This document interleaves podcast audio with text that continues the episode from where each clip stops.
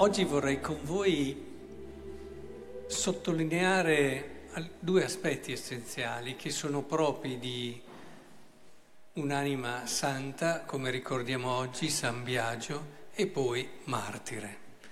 Quindi due aspetti ci aiuteranno a entrare meglio in, questo, in questa figura in questi aspetti. Appunto.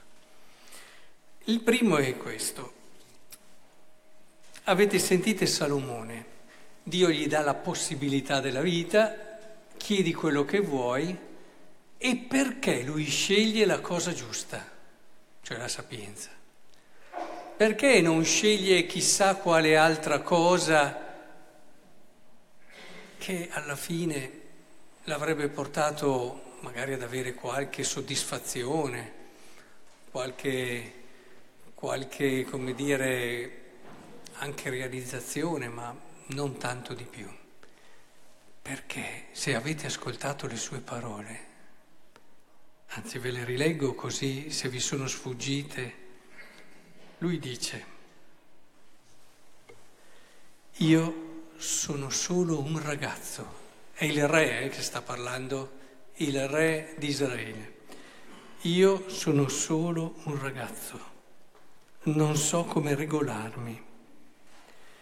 Il tuo servo è in mezzo al tuo popolo che hai scelto, popolo numeroso, che per quantità non si può calcolare né, con, né contare. Concedi al tuo servo un cuore docile, eccetera. Perché ha fatto la scelta giusta? Perché era un'anima umile. Se volete capire le cose giuste da scegliere, la prima cosa di cui dovete preoccuparvi per tutta la vita è l'umiltà. Se volete far impazzire Dio, scusate l'espressione antropomorfica, ma rende, se volete fargli perdere la testa, allora siate umili. Chiedete l'umiltà come la prima virtù fondamentale della vita.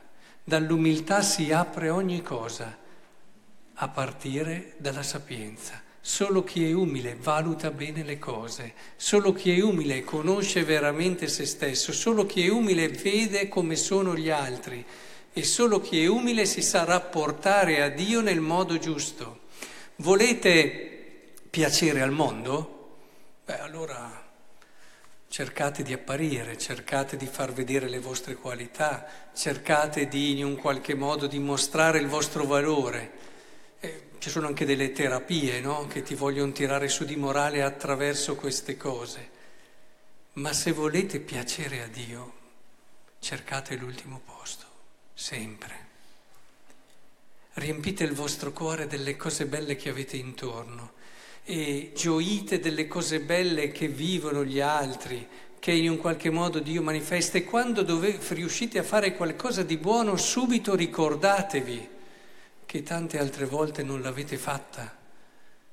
E subito, come faceva il buon San Luigi, se aveva ragione diceva ho avuto torto altre volte, ma questo diventi uno stile, uno stile fondamentale. Lì all'ultimo posto ci sono tutti i tesori di una vita, ci sono tutte le ricchezze, tutto quello che il mondo non conoscerà mai, tanto che se andate là il mondo non vi considera. Eppure lì voi siete nel cuore di Dio. E quando qui dice piacque al Signore che Salomone, eccetera, piacque come gli è piaciuto Salomone, come gli piacciono le persone umili. Ecco, in questo senso credo che la prima cosa che vorrei che ricordassimo oggi, in, quando ricordiamo un santo, è che non esiste santo se non una persona, non sarà mai santo una persona che non è profondamente umile. No, è impossibile. E quello che ci fa guardare e vedere male i santi non ce li fa capire è che noi li guardiamo con i nostri occhi a volte che sono molto, molto condizionati dalla visione del mondo. Vediamo la loro forza, vediamo le loro capacità, vediamo quello che hanno fatto, i miracoli, eccetera. Ma se vuoi capire un santo davvero nel suo cuore, tu devi avere un cuore umile allora forse lo capisci e forse anche tu cominci a camminare per la sua via. quindi la prima cosa che ricordiamo di San Biagio vorrei che fosse proprio questa, guardando a Salomone. Ma ce n'è un'altra, che vedete Gesù nel Vangelo di oggi, no? che era stanco, soprattutto vede che erano molto stanchi anche i suoi, e dice adesso basta, andiamo a riposarci. Ed è giusto così, ed è giusto così. Chiunque, no, capirebbe questa cosa. Hai lavorato, hai fatto tutto quello che dovevi, adesso ti vai a riposare.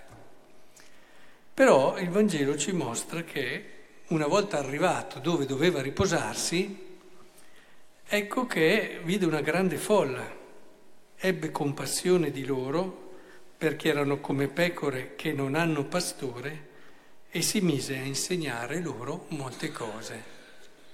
Caro mio riposo, E oggi stiamo ricordando un martire che è entrato nella stessa logica. Cioè, vedete, ricordavamo nell'ultima scuola di preghiera come tante volte al giorno d'oggi si sta insistendo anche parlando di preghiera sulla realizzazione personale, no? sul trovare un proprio equilibrio, una propria quiete, una propria pace. E Mentre invece i monaci, se li andiamo a, a guardare, non erano preoccupati di trovare, chiamiamola anche una loro felicità, erano preoccupati di cercare Dio. Cioè, i monaci ci dicono che il movimento fondamentale della vita di una persona che vuole ritrovarsi è quella di uscire da se stessa, è quella di cercare Dio in questo caso. E al giorno d'oggi siamo troppo preoccupati del nostro equilibrio, della nostra serenità e della nostra pace, tanto che non lo siamo. Perché quando tu vuoi a tutti i costi avere un po' di tranquillità e di pace, stai tranquillo che nella tua vita non la troverai. O la troverai a momenti, con alti e bassi, momenti di esaltazione, momenti di depressione, momenti, ma di tutti i tipi. Il problema è che tutti dicono c'è un desiderio fondamentale della vita che è quello di essere felici. Bene, questo lo diamo per buono, ma se tu cerchi la felicità pensando a te, cioè come posso essere felice, non la troverai mai. Il cammino della fede è prezioso perché il Vangelo in questo senso è unico per tanti aspetti. È, nonostante le scienze umane abbiano fatto progressi, su questo aspetto le vedo ancora molto tentennanti. Pensate alla psicologia soprattutto. Cioè, il Vangelo, come ci ha detto Gesù, dice non preoccuparti della tua vita, perché se tu la vuoi salvare la perdi. Non preoccuparti, non darti quel peso lì, che tanto ti porta fuori dalla, dall'obiettivo. Ma tu perdila la tua vita, cioè esci, esci. Il Vangelo ci dice pensa sempre meno a te e al come essere felice e cerca quella verità che c'hai dentro e soprattutto quella verità che ti dice perché ci sei. Noi siamo nati per cercare Dio, siamo nati per cercare perché siamo al mondo, siamo nati per capire la verità di quello che siamo. E solo se siamo coerenti con questo cammino, forse arriveremo, e me lo auguro per tutti, a capire cosa sia la vera felicità, perché dopo qui entrano tutti i criteri no, di felicità.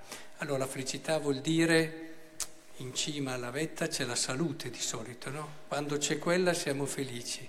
Oppure eh, un altro aspetto che noi confondiamo con la felicità è lo stare bene, non avere particolari tensioni, preoccupazioni, non avere prove, non avere sofferenze. Ditemi voi se non sono queste le idee che abbiamo di essere felici. Ma la felicità non è questo. Vediamo persone felici in mezzo alle prove, alla sofferenza, pensate ai martiri, cantavano, lodavano Dio, mentre erano in mezzo a tormenti terribili. nei loro occhi si vedeva una gioia che lasciava sbigottite le persone che li stavano torturando. Cosa vuol dire che quelli lì erano? No, no, prendiamo l'indicazione che c'è, poi ognuno ha la sua vita, ognuno magari non è chiamato a quel tipo di martirio lì, al giorno d'oggi solo poche zone hanno ancora queste cose, però cos'è che ci dice? Cos'è che ci mette dentro? Cos'è che ci stimola una certa curiosità di crescita. Ma come? Ma come? Non ci sono né la salute né il fatto che è tutto in equilibrio, eh, perché a volte anche certe spiritualità, soprattutto di, di, di, origine orientale, vedono la felicità in un non pensare, più in trovare un equilibrio, no? una pace interiore. È quella la felicità? Ma se guardiamo i martiri, mm, ecco, avere, capire il giusto concetto di felicità è prima di tutto non, non starci a pensare troppo, non starci a pensare troppo. Segui Gesù Cristo. Questa cosa ti può portare alla felicità. Abbi fiducia. Magari non riesci a capire ancora bene cos'è la felicità. Abbi fiducia, seguilo, stagli appresso, cerca di vivere come lui ha vissuto magari arriverai anche sul Calvario, ma ancora questo non ti preclude, anzi diventa la porta d'accesso alla felicità. Certo, in certi momenti lo vivrai con fatica, ma è proprio lì che si aprono le porte più importanti del cuore di Dio e della vita di Dio. Ed è per questo allora che vorrei davvero che oggi chiedessimo a Dio di darci una grande fede. Non possiamo che far così quando abbiamo davanti i martiri. Rileggete magari, se avete voglia, gli atti dei martiri. Sono, è un libretto molto bello dove ci aiutano davvero a capire la serietà, la bellezza, proprio perché seria, del cammino di fede. Ecco, in questo spirito allora che chiediamo a Dio la grazia e soprattutto a San Biagio di ottenerci il desiderio della verità. Sarà questo cammino che ci condurrà poi ad essere realmente felici.